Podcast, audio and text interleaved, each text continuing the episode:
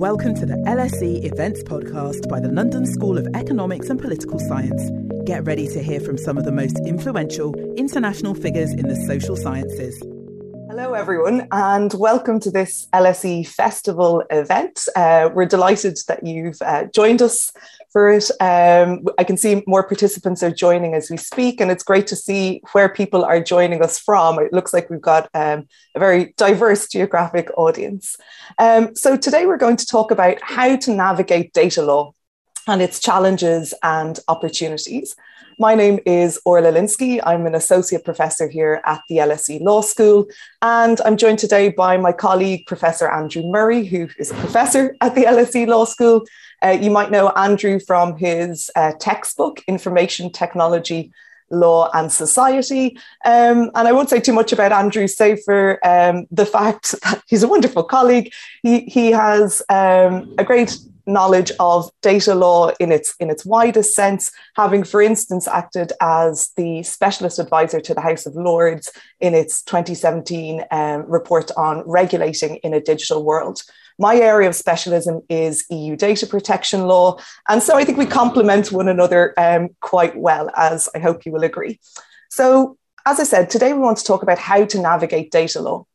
Data law is the focus of our online course data law, policy, and regulation.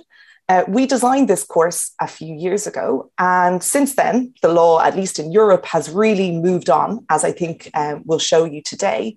However, um, our, our, our, contestation or our, our claim is really that the underlying questions around the legal framework as such have largely remained unchanged. And so today we want to present some of those changes and to put them in their broader context. I am going to now share my screen. So I will um, begin. Uh, I'll share my screen. I will present for 15 minutes or so. Then I'll pass the floor to Andrew, and um, then he will deliver his presentation. I'm just uh, finding my presentation, which seems to have gone missing in action. If you bear with me, navigating data law and how, I suppose, not to get stuck in this new regulatory environment. First, let's start with the question about what is data law? So, typically, when we think about data law, we think about, I would say, data privacy law. We know from the work of scholars like Graham Greenleaf that in the last um, couple of decades, we've seen this uh, exponential increase in the number of countries that have data privacy laws on the books. So we now have over 100 countries with data privacy laws, like the EU's General Data Protection Regulation or GDPR on the books. However, um, as you can see from this slide, and as we, we, we show in our course, um, data law goes beyond data privacy law. Data privacy law is one part of a larger legal framework that regulates the way in which we use data data sharing, data access, data flows. And so I've taken this definition here by Thomas Streinz, um, a, a US based academic who describes European data law. And I'll use European data law as my example because I think this is where data law at the moment has been most developed. He says European data law is a legal domain that encompasses but extends beyond data protection law. It's an attempt to bring together these seemingly disparate areas of law around a unifying concept. And that unifying concept is data. And so, if um, the GDPR, the General Data Protection Regulation, um, EU, the EU data privacy law entered into force in 2018. So it's relatively new, just four years old um, on, the, on the 25th of May. Um, what we've seen since is that we have all of these other legislative instruments proposed by the EU that also directly or indirectly regulate data processing. So we've got a Data Act, a Digital Markets Act, a Data Governance Act, an AI regulation, free flow of non personal data regulation. And in some ways, in order to understand um, how the law regulates data, you need to know about all of these um, legal frameworks. So, then what is the data in data law? Well, first of all, what's interesting about these legal instruments is that really only one of them defines data. This is the definition of data um, in uh, the Oxford English Dictionary. Uh, so, information, especially facts or numbers, collected to be examined and considered and used to help decision making, or information in an electronic form.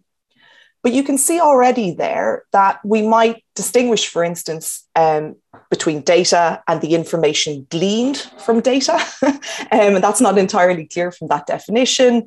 Um, it, it, does data need to be digital, et cetera, et cetera? We could ask all of these questions, but these aren't necessarily resolved in the EU legislative instruments. Instead, the way the EU legislative instruments seem to approach this question of what is data is through the definition of personal data that you find in data privacy law. So, data privacy law in the EU, Convention 108 of the Council of Europe, and, and various other international legal instruments defines personal data as any information that relates to someone who is identified or identifiable. So it refers to information. That information has to relate to, so be about or impact on a person, and that person has to either be directly identif- uh, identified, for instance, by name or social security number, or identifiable by adding additional information to the personal data. And then non personal data is simply everything that is not personal data. So, data you might say in the EU equals personal and non personal data. So, this really kind of situates the data privacy framework at the center of EU data policy. Is that right? um, well, I would say from a purely doctrinal perspective, it certainly is. Why? Um, because if you look at the EU data protection framework, you'll see that um, it's based on the European Charter of Fundamental Rights. So this is a primary law instrument, um, an international uh, treaty of sorts um, the same effect as a constitution in the EU legal order, although it's never spoken about in that way. And this gives, in addition to a right to privacy, a right to data protection. Um, and you can see here that this right says everyone has the right to the protection of personal data concerning him or her. Um, it specifies some elements of the data protection framework that, that, that need to be respected. And it says that these rules are enforced by independent authorities. So, why is this important in EU data law? Well, this is the norm, the legal norm that all other legislative instruments, the AI Act, the Digital Markets Act, etc., they all need to respect this right to data protection. And you see this in a lot of their, their, their wording, where they say, um, that they're without prejudice to the GDPR, the, the, the, legislative instrument that gives effect to the right to data protection. So, what this means is that if you look at the objectives of EU data law, you'll see that a central pillar of EU data law is about ensuring respect for fundamental rights. That's most clear in the GDPR. However, when we look at the other legal instruments, like the Data Act or the Digital Markets Act, for instance, they're more about promoting the availability of data, about making data available for processing, for use and reuse. So this might be making search engine data available to competitors to uh, a dominant search engine like Google so that they can compete effectively with Google on the market. Or um, making personal data available to startups so that they can try to innovate with that data by introducing new AI systems, for instance. Um, and so, if we think that the kind of basic ingredient of an AI system is data, um, of course, other ingredients are necessary, but data is also indispensable. Then these rules are trying to, to, to promote innovation in European markets by promoting availability of data. And then something like the Digital Markets Act really emphasizes that, that digital markets should be fair and they should be contestable. So um, there should be scope for companies to, to, to really challenge the dominant market position of, let's say, big tech. Again, something we, we touch upon in our course. So stepping back a bit, I think there are two big queries about this kind of new legal landscape for EU data law. So, one, we could say, how do these various laws relate to one another? And kind of two, um, how can we harness the synergies between these laws while trying to minimize any potential conflicts between them? And I'll, I'll just run you through um, a couple of examples to give you a flavor of um, how we might answer these questions. So, first of all, how do the laws connect or relate to one another? I don't actually think that we have a single answer to this because I think um, that they connect in different ways. Some of them are like pieces of a jigsaw puzzle where they're, they're complements and where one law um, stops, another law begins. Let me just give you an example of that. We have um, a free flow of non personal data regulation in the EU. So, this requires or prevents EU member states from putting in place legal impediments or practical impediments, any impediments to the free flow of data um, across the European Union. So, this is trying to get data flowing within the EU's internal market. But this only applies to non personal data. So this is a, an act that, that, that complements the GDPR. GDPR applies to free flow of personal data and seeks to facilitate that. And this free flow of non-personal data sits alongside the GDPR. So that's kind of our jigsaw effect. Here, I think we might call it a lasagna effect. You know, we could have kind of layers of laws equally, where the laws sit on top of one another um, in a way that uh, allows the laws to kind of build on one another. So, an example of this might be the AI Act. So, this act governs various um, AI systems by categorizing them as high risk, et cetera, et cetera, imposing obligations on, on those systems. But some of the obligations it imposes are things around, for instance, data quality. So the idea that data sets should be um, complete to the extent uh, necessary for their purposes. And that type of obligation, you might say, um, is at, at, the, at the foundations of an automated decision making system, whereas the GDPR steps in maybe a little bit later in order to regulate the impact of automated decision making systems. So, in some senses, we could see them as kind of building on one another in that type of way. Similarly, the GDPR gives you rights like the right to access your data, the right to port your data. The Data Governance Act gives um, the possibility or creates the possibility to create data intermediaries who would exercise these rights on your behalf. So, in that sense, it clearly kind of builds on the GDPR. Then an- another question might be um, how to harness synergies and minimize tension. So you'll, you'll forgive the big block of text here, but let me tell you what the slide is about. So in the Digital Markets Act, which applies to dominant companies, those companies that have a lot of market power, um, there's an obligation on dominant companies to give access to data to their competitors effectively, to other business users that are dependent on the gatekeeper system.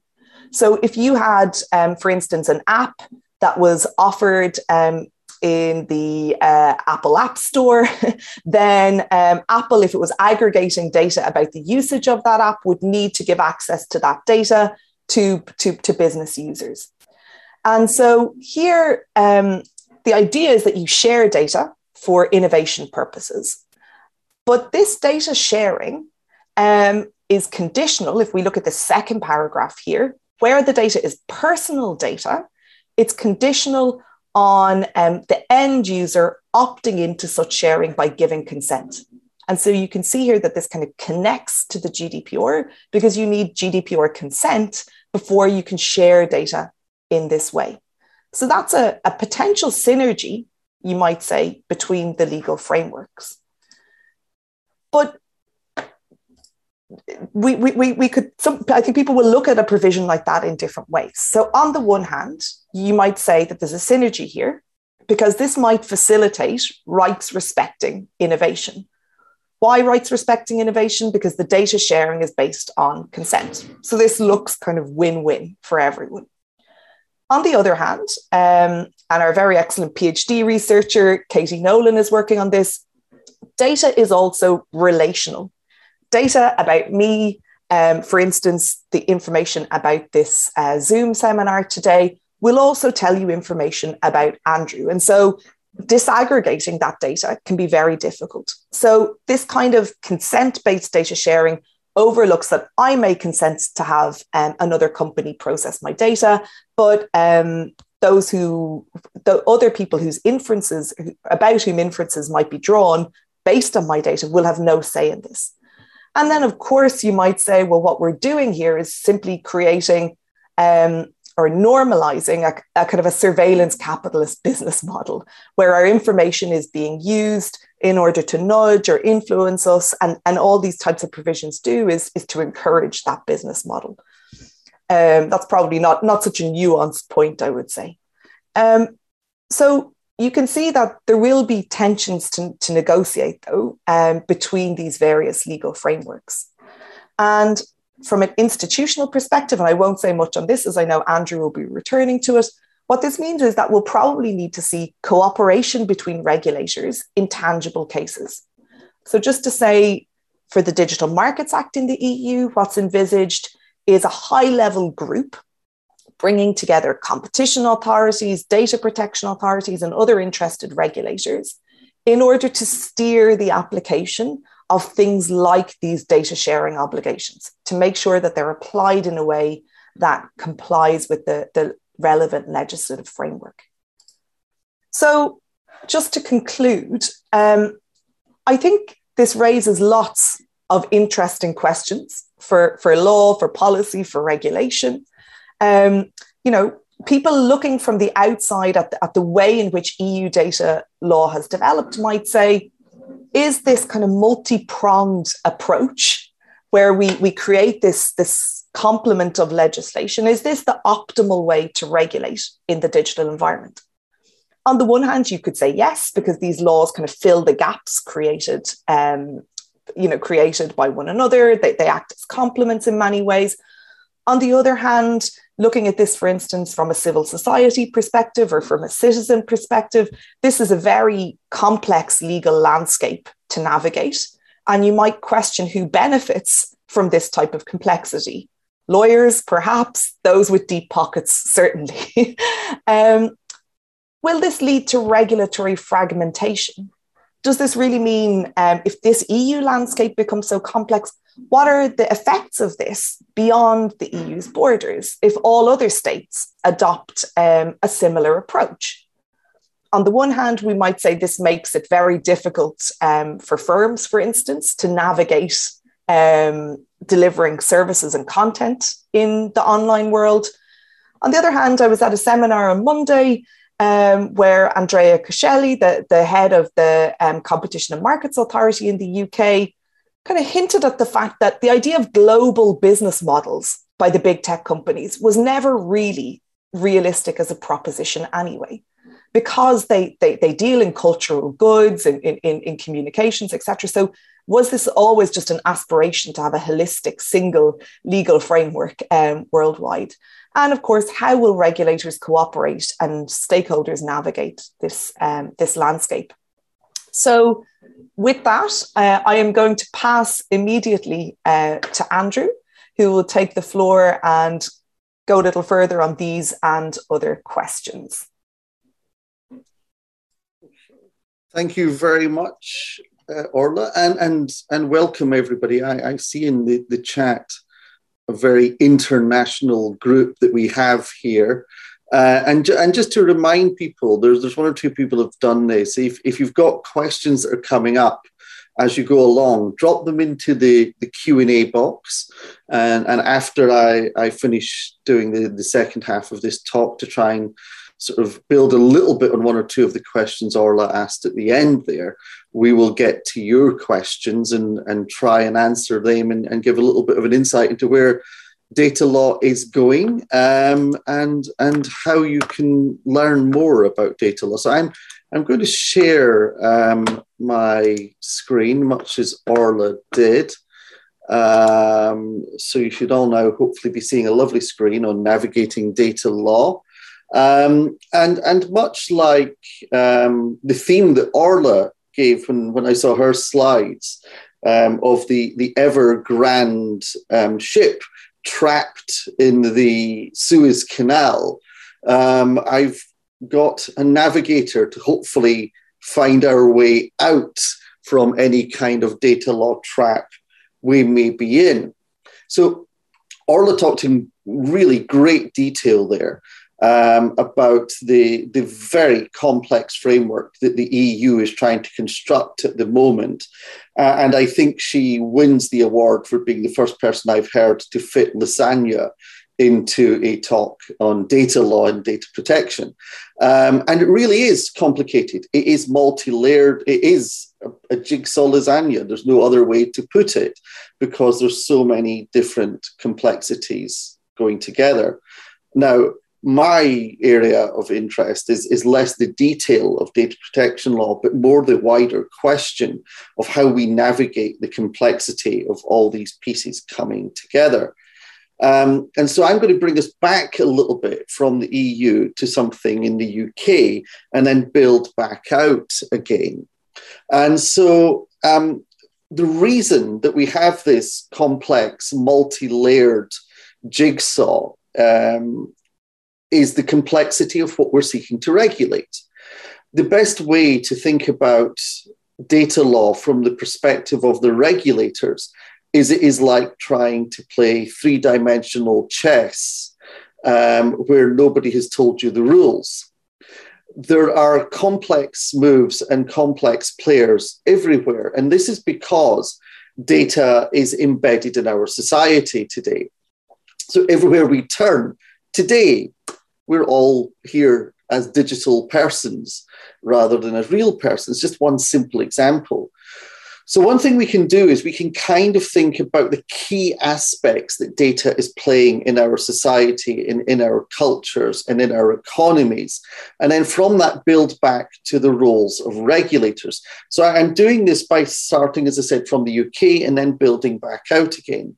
So, here we've got three key pillars that data plays in our society. Data is economically important data drives markets. You heard it a few times in Orla's presentation. She talked about the surveillance society or surveillance economics. Um, we talk about the idea of competition or dominance with companies, perhaps like Google in search or Facebook in platforms or others. So, one aspect that we have to deal with is how data drives our economy. So, there's the market question. Then in the middle here, we've got a central pillar, which was uh, the starting point of much data law, which is how data reflects our identity. This is where GDPR and the fundamental right in Article 8 of the EU Charter comes in. The reason we have a fundamental right to data privacy is that data or the data about us can be used to create a mirror of ourselves in data. And that mirror reflects our personality, our identity, also our economic value. So we have this concept of data being part of our reflective identity. You will hear sometimes of the idea of the data person, or in data protection terms, the data subject. Then, of course, data and modern digital is important for our culture. Um, we, we read digital, we view digital, we communicate digitally, we understand and contextualize digitally. So, digital drives our culture, and data underpins that culture. If you think that your Facebook feed or your Twitter feed is purely random, then definitely do sign up for our course because there is no randomness there.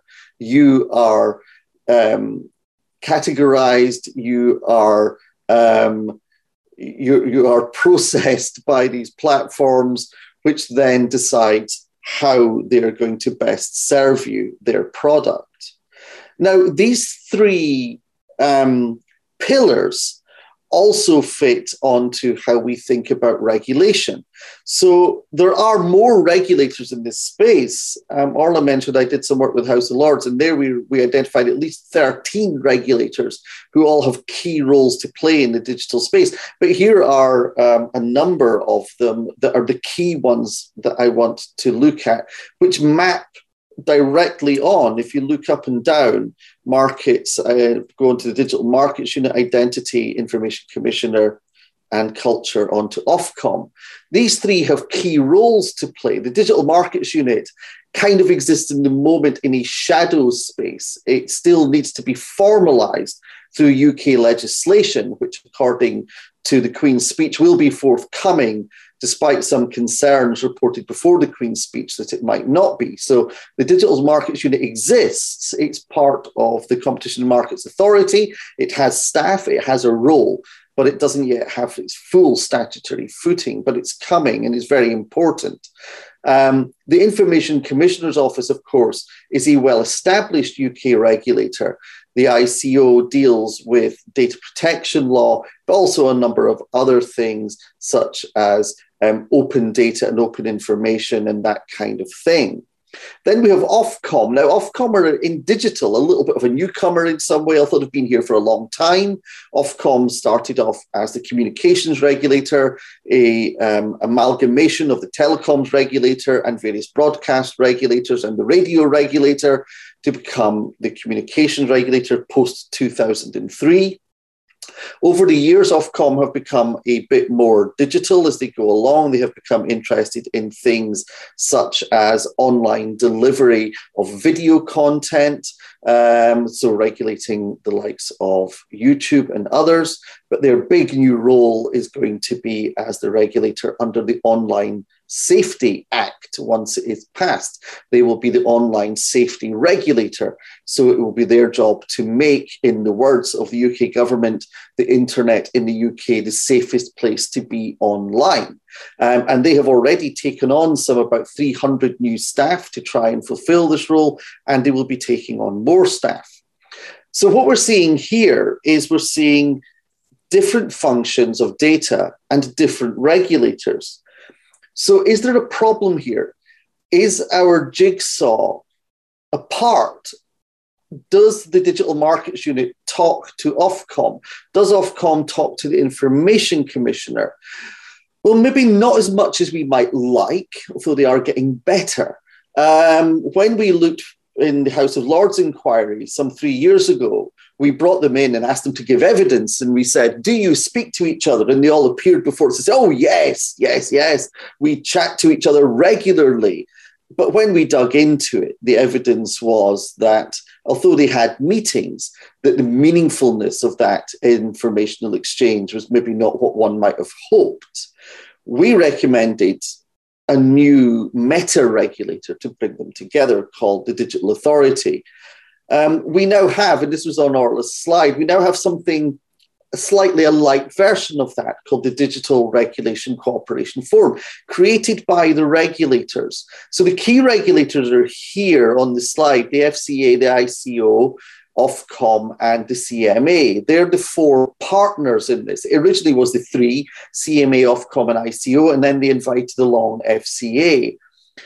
Other regulators can be brought into their meetings but are not full members as yet. That being said, other regulators may be invited along. What does DRCF tell us, and why is this important, and why can we then take this back out to the macro scale? Well, what we find is that what we would call traditional sectoral regulators are becoming digital regulators. So the FCA are designed to regulate financial markets and banks, not to regulate digital society and culture. The CMA are a competition authority around abusive markets and around dominance and those kinds of things, but they are having to become a digital regulator. The only originally digital regulator there is the ICO. All the other regulators have had to evolve into their digital roles. And now they're finding their way to kind of try and bring the pieces together, to put all the bits of the jigsaw together in the same way that Orla mentioned the European Union and the European Commission are trying to do through their data program. all these different acts that are being put together. So, what we're seeing is a very complicated regulatory framework. Data is not just personal data, data is all kinds of data personal, non personal, economically valuable, less economically valuable. And regulators from different market segments are all having to find ways to come together and cooperate. So, that's just a British example. What I want to do is pull back and then come forward in the last few minutes. We need to think globally. The UK is a little bit on that map there. Um, it's actually a bit bigger in reality on that map than it is. The UK is nowhere near the same size of somewhere like um, Niger or Chad. Uh, the map is not very representative here of scale.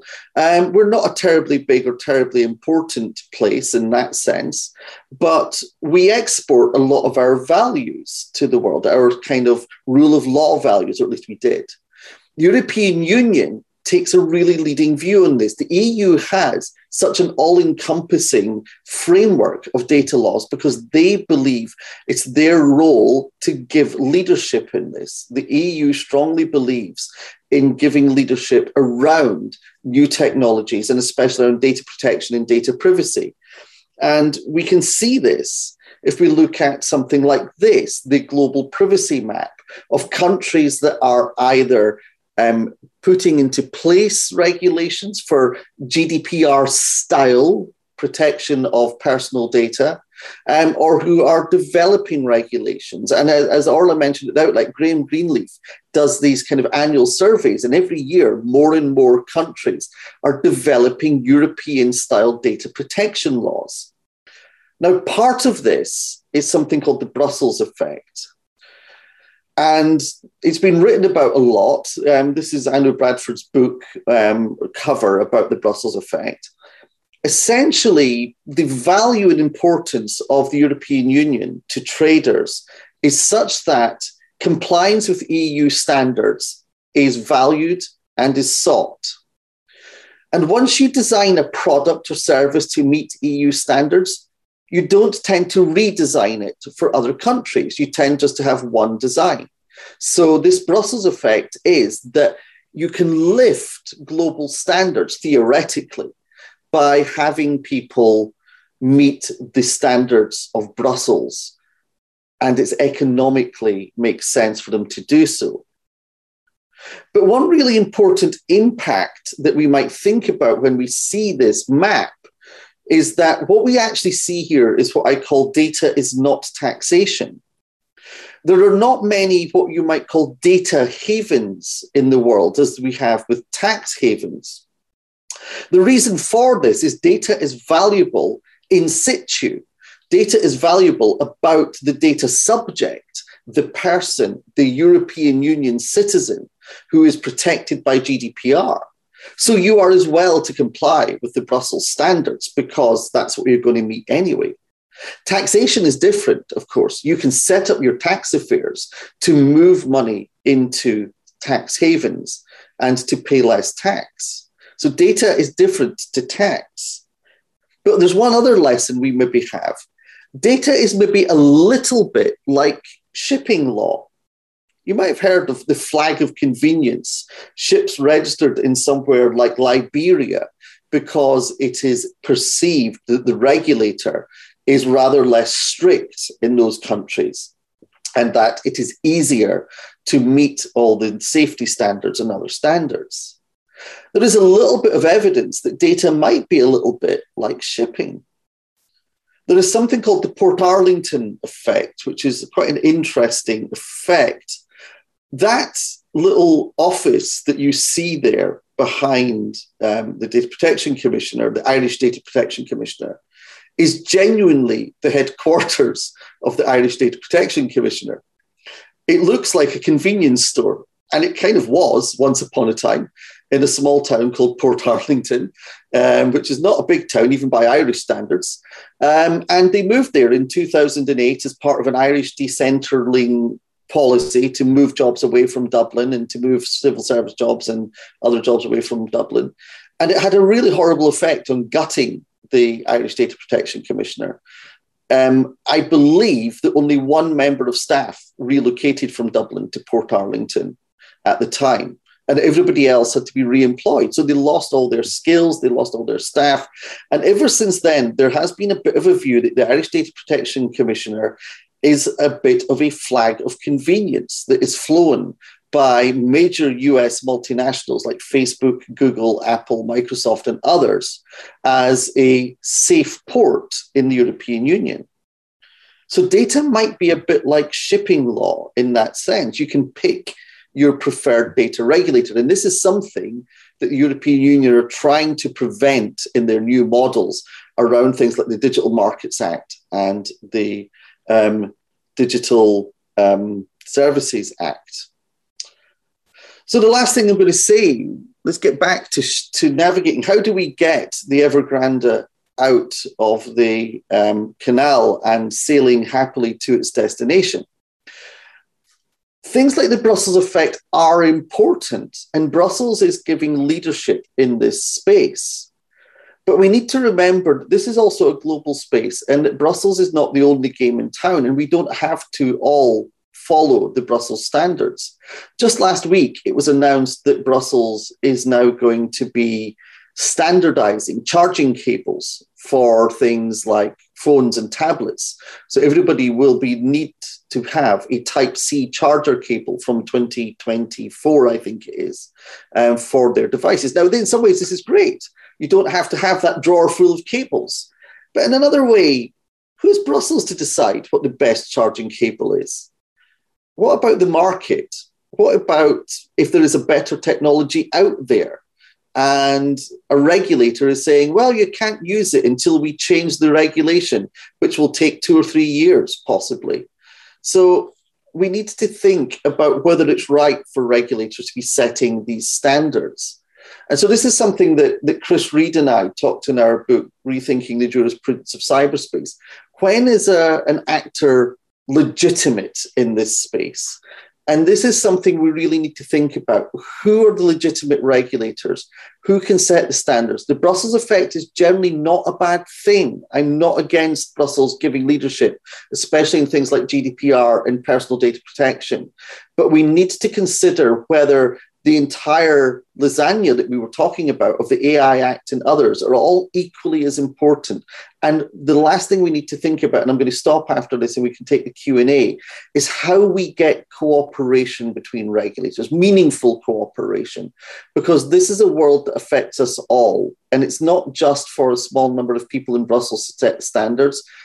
We saw when people were introducing themselves, people from all around the world. We all need to think about what we want in terms of safety for ourselves and our personalities, what we want in terms of safety for our children and our family online, what we want in terms of our devices and interoperability, and how we want to tackle the markets. And I think this requires much more regulatory cooperation. This requires much more questions about who the legitimate regulators are. And these are the kinds of questions that we try to equip you to think about. So I'm going to stop sharing now and I'm going to stop there. Uh, I'm just going to bring that back. Hi, I'm interrupting this event to tell you about another awesome LSE podcast that we think you'd enjoy. LSE IQ asks social scientists and other experts to answer one intelligent question, like why do people believe in conspiracy theories? Or can we afford the super rich? Come check us out. Just search for LSE IQ wherever you get your podcasts. Now, back to the event. We can now move to the Q&A. Orla, are you okay to move to the Q&A? Perfect. Right. Well, I'm, I'm going to sort of manage the Q&A um, from here. Um, so I'm trying to just see what we've we've kind of got. So um, I'll start. Actually, there's a really easy one. Oh, in some ways, easy one. There's an easy one. I'm going to start with Orla, so I can then look at the other ones and get going. We've got um, from Akinshola, and I apologise for anybody's name I mispronounced. Can you provide an example of non-personal data addressed by the NPDR, so the non-personal data regulation? That's a, a, a great question. So I, I think I'll, I'll, just start with the highlighting the challenge here. The challenge discussed is that the definition of personal data is so broad that it can be difficult to distinguish or to find types of data that are non personal data. But if, for instance, you think of something like a photograph of an object that you find in a warehouse that is then going to be you know picked and packed and delivered to you if you make an order through any um, any online retailer then the photo of that image would be a good example of non-personal data. And that type of non-personal data can be used to do things like train ai models etc etc teach robots to more effectively distinguish between different sizes and types and uh, shapes of packages for example. So i'd say that's probably a good example of, of non-personal data Thank you, thank you. I, I, now I've had a chance to look through the question. I'm going to pick out one um, here for myself. So actually, it's it's being asked by by Jose, who I seem to remember is one of our graduates. Um, nice to have you, um, Jose. Um, do you think the risk-based approach followed by several of these acts provides a flexible approach for the interaction of or amongst them, or does it really signal that data sharing is more important than robust data protection? So I'll I'll start that, and you you might want to come in, Orla, as well, and pick up that that that last bit um, about robust personal data protection. So yeah, the risk-based approach. So there are a number of approaches that can be taken to data regulation. Um, and the, the one that absolutely doesn't work is the historic, what's called cybernetic model, uh, which essentially means that you try to you try to regulate for the interactions that occur and to provide essentially a, a, kind of playbook for the regulator to respond to each type of situation because the complexity is too great. So there are a number of, of different approaches that, that one might take. The European Union, in many of these things, is looking towards risk. So if we take the AI Act as, as an example, um, uh, it was mentioned by Orla, the, the, the, concept is that we can put AI into sort of different bundles. That there is the unacceptably uh, risky AI or the unacceptably harmful AI, which will simply not be allowed. So these are things um, such as um, real time um, um, biometric data tracking um, and things um, like social credit scoring and that kind of thing. And then everything else kind of fits into a risk pattern underneath this. Um, and so we have the higher risk, which are things especially around um, su- sort of food chains and supply chains around employment, allowed education, and then we've got what they call the transparency risk, and then the low risk. I think the problem is the, the idea behind this is, is the, to provide a flexibility because the issue with AI is it's in development. But, um, and I mean, Orla, I might be interested to see what Orla comes and says about this. I think the big issue is that these risk models, they don't capture what is the, the, the sort of input risk, if you will, which is the data sets that are being used. Um, and they, they have this requirement that data sets sort of be complete, um, that data sets be accurate, and those kinds of things. But there is nothing that, unless I'm wrong, there's nothing I think in there, Orla might correct me if I'm wrong on this, which says that our sort of personal identifiable data can't be contained within these data sets. So the AI is being trained about us, in essence, without our permission and without our agreement and without our understanding. If we go back to the three pillars, that central pillar about identity is that these AIs are, are being thought about in terms or, or being trained collectively around our data and our personalities. And I think this is something that, that, that is partly some of the layers that don't fit together. I don't know if you agree, Orla, about that. Yeah, absolutely. But I, I, but I think this is also a good example of um, where maybe the AI Act interacts with the GDPR because the AI Act deals with kind of the more systemic um, risks from AI systems. Mm. Whether or not it does so effectively is a whole different question, but you know that's that's its stated aim. And uh, whereas the GDPR then gives individuals rights where their data are included, for instance, in these data sets that would be used to train AI systems. Um, and so there's, there's, there's a, a, kind of a critique of, of the, the GDPR often as, as being too individualized. But in that sense, you could see that individual rights for, um, for, for, for data subjects can kind of complement the, the systems based approach that you find in the AI Act. Yeah, thank you. So I'm, I'm going to say we've got two questions from from Blanche, and I'm going to answer them together because um, the first one's a very short one, but uh, the second one's quite interesting. It's it's it's less GDPR, so it's more in my area. So, so we've got two questions for Blanche. So the first one's saying she starts at LSE this September. So congratulations, Blanche. Um, um, I hope you enjoy being at LSE. we find it's a great place to be, and our students generally love it. So I hope you really like it when you get here. The really quick answer question is um, LSE 100. How can we control AI course? Um, do will either of us be teaching on it? Well, yes, in a sense. I, I, don't know. Do you do anything towards that, Orla? No, but um, I, I do, but not in person. Um, the, there's a whole load of wonderful recorded videos with faculty all across the LSE that contribute to that course, and so I am one of the videos that um, you will you will hear and see from um, in LSE 100. But but you the second question is the bigger question. Um, what's your opinion on Google's AI that has recently been speculated to be sentient? How might we face the challenge of data protection given that five to 10 years quantum computing will be able to override any current cybersecurity? So there's actually about four questions in there. Um, so I'm, I'm going to start by, by kind of unpicking the first one. I don't know if Orla wants to come back on the data protection implications in a second. Um, but first of all, I mean, I don't think Google's AI is sentient. We'll see. Um, I might be wrong on that. Um, it's. It, I think it's. It's the kind of. It's the kind of answers that you would expect a really smart system to be able to give. But the questions of AI sentience is going to become more challenging in the next sort of 10 to 15 years um, because computing power is getting more powerful every day, and quantum computers will just make it exponentially more powerful. And at the same time, the size of data sets that are being used to train algorithmic machine learning programs are getting so much bigger. We now have data sets that have more than a trillion entries in them. Um, so these are huge data sets. So they have more processing power and more data. So in time, AI will start to look more sentient. I don't think it'll have human types of sentience, but it'll start to look more sentient. It'll start to act in a more sentient way.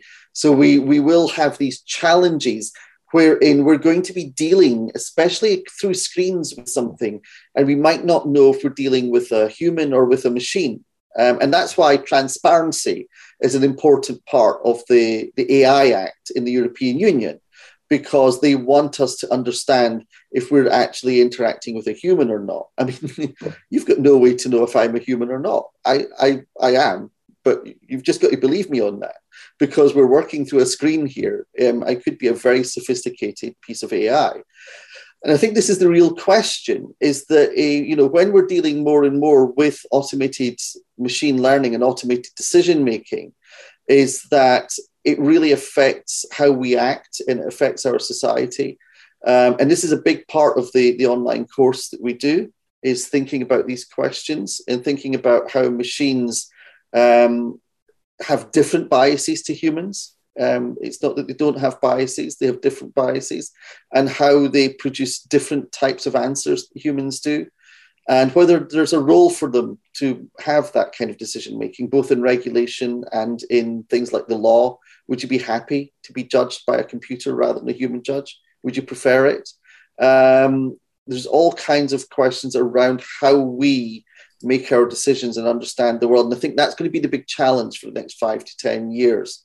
Um, I don't know if you want to add anything on security or, or anything, uh, Orla. Um, maybe just to say, and I think this can be linked to, to Peter's question. So, Peter also asks, why is personal data more protected than non personal data? Mm.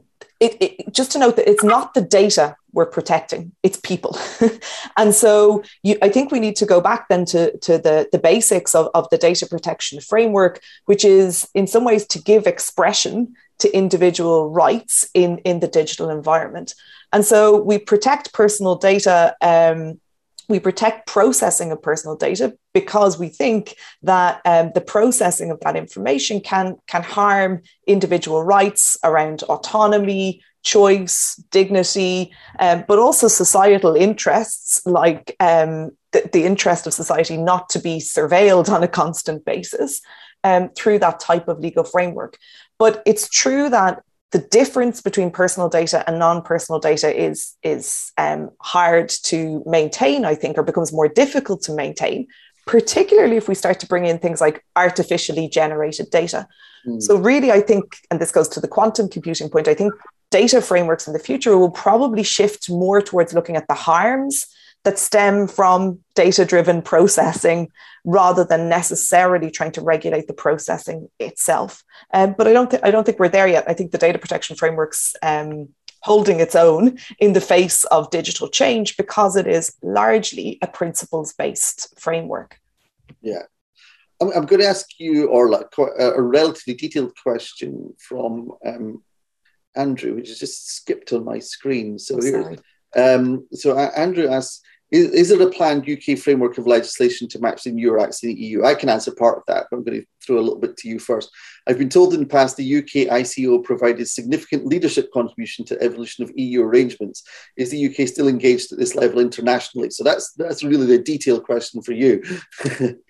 yeah, it, so the ICO, the UK data protection regulator, um, continues to play a role on, on the international stage. For instance, was chair of the, the Global Privacy Assembly it no longer plays that kind of influential role within the EU um, for obvious reasons um, since the UK's exit.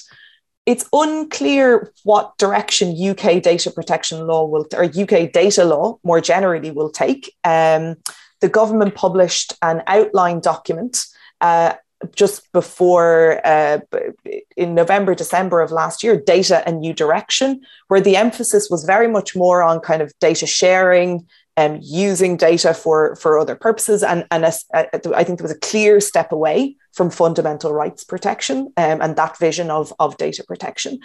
Um, some civil society groups um, yesterday wrote to the, the um, culture secretary arguing that the consultations around that for that reform had been um, had lacked transparency and that their positions weren't being taken into account in reforming the UK law. So I would say watch this space. Yes, no, exactly. No, I think you, have answered that all. I mean, I think there is a there is going to possibly be a new UK data protection law. There is a framework for a, a UK AI Act, but um, very much the drive or the, the word coming from from Westminster is more about markets and use of data rather than sort of the, the strong framework of protection. Is, is what I'm mostly hearing. Um, so I, I, I, was going to pick up. There was a really interesting question. The questions keep bouncing up and down. Ah, there's a question from um, Sia or Sai. I, I apologize for. Oh no, sorry, that's not the one I was going to pick. I can come back to that in a second. It was the question above Suhail. Sorry. Uh, what's your opinion about corporations sharing their profits from personal data? Uh, with the person themselves? Should it be a personal data contract law that guarantees profit sharing? So uh, there's a, this is interesting. There, there, are elements of this that we cover um, in the in the course about alternatives to data protection law. Um, and and the, the, the framework of data protection as a fundamental right. So, you know, as, as Orla said, in the European Union, the approach is very much, it also comes from the European Convention on Human Rights, right to privacy includes a right to data privacy. Um, and we see this magnified through Article 8 with a specific right to data privacy and data protection in the EU Charter. Um, we have this concept of data protection, data privacy as a fundamental right. And this is because, as I said, or at least in part, that data is reflective of the person. It's about controlling what people know about us and can know about us. There are alternative views to, to the idea of the, the fundamental rights approach, including the concept of could we have an ownership right in our data? And could we exploit our data in partnership with companies? Um, one way that, that this can um, actually be done is through something called a data trust, um, who can manage your data um, and and uh, and allow people to have access to your data or not to have access, depending on the terms of the trust that is set up.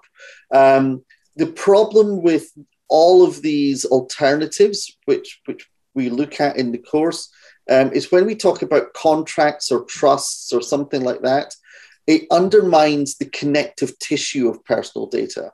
Um, for as Orla said, the problem is that one's personal data is not unique to oneself.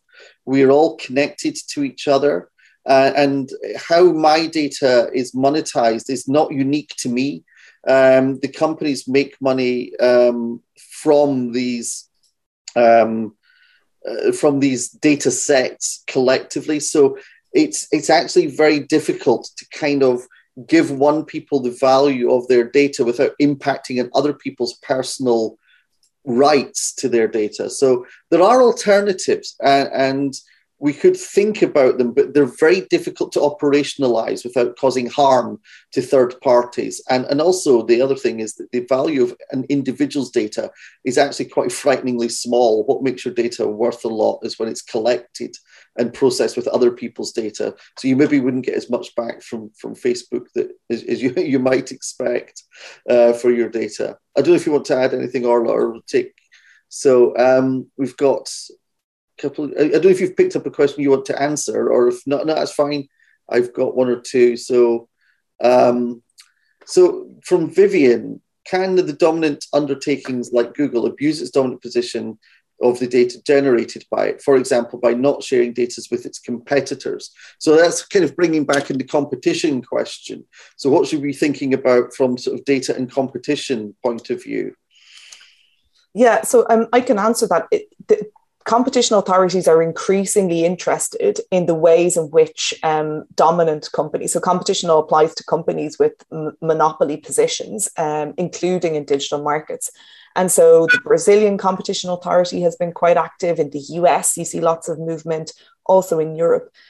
You could only kind of force a company to open up its data sets if you considered those data sets to be an essential facility. So think of something like competition in the rail industry. We're not going to build 10 rail um, railroads. We're going to have one single railroad. That's an essential facility. The railroad owner must make that rail track available to others on fair, reasonable, and non discriminatory terms. Um, and, and there's a lot of debate about whether or not we can and should consider data to be an essential facility in some ways in the EU, we've sidestepped that question by introducing this new law, the Digital Markets Act, which has the same effect, requiring um, digital gatekeepers to open up their data sets to, um, to others to use, um, but without going down the, the competition law route. We could discuss why, why, why the legislature took that, that, um, that initiative for a long time, I think. Uh, we're almost out of time, um, and there are still a number of questions to be answered. So we apologize for not getting through all the questions. What I am going to do is I'm going to pick up actually the, the very last question which was asked and answer that very quickly and, and then close the, the session, um, which was from Jennifer, which said, Would you consider data law a separate field of law or an amalgamation of other types, property, torts, etc., and merely applied to digital assets? That's a really good question. It goes all the way back to the, the origins of this subject, um, where there was a, a, chap called Frank Easterbrook, Judge Frank Easterbrook, um, claimed that data law and, and internet law, as it was then in the 1990s, was what he called the law of the horse he said, We're looking at the horse, not the law that surrounds it. If you want to learn about horse law, you learn torts and property and criminal and contract and things. And he said, Internet law is just the law of the horse. Um, I think over the last 25 years since he said that, it's become accepted that there are unique things about um, data law, if you will. And, and, what makes it unique is that data is interconnected, data is global, data is personal, but also data is, is economically valuable. It makes it a unique type of asset and it also makes it a uniquely challenging thing for regulators, especially trying to balance the rights of the individual versus the needs of the society. And that data law has over the years become, I think, seen to be both in some ways there is there is both what you would call a sectoral specific aspect of data law around things like regulating markets, but there's also the the wider issue of kind of data protection, data privacy, and and regulating for data in the international marketplace. And that I think is the perfect place for us to kind of finish up with. Um, so just to say, you know, if you found this really interesting um, and you want to learn more, um, you can sort of come and find out more about our online certificate course, Data Law Policy and Regulation, um, via the link and information there on the slide. Um, we hope that you've really enjoyed this event. And that we here at the LSE um, hope to see you at the upcoming LSE Festival events this week. Um, the next session at the same time tomorrow will be where the Department of Management will explore how you can be an effective manager in the workplace. So thank you all for coming and goodbye. Thank you for listening. You can subscribe to the LSE Events Podcast on your favourite podcast app and help other listeners discover us by leaving a review. Visit lse.ac.uk forward slash events to find out what's on next. We hope you join us at another LSE event soon.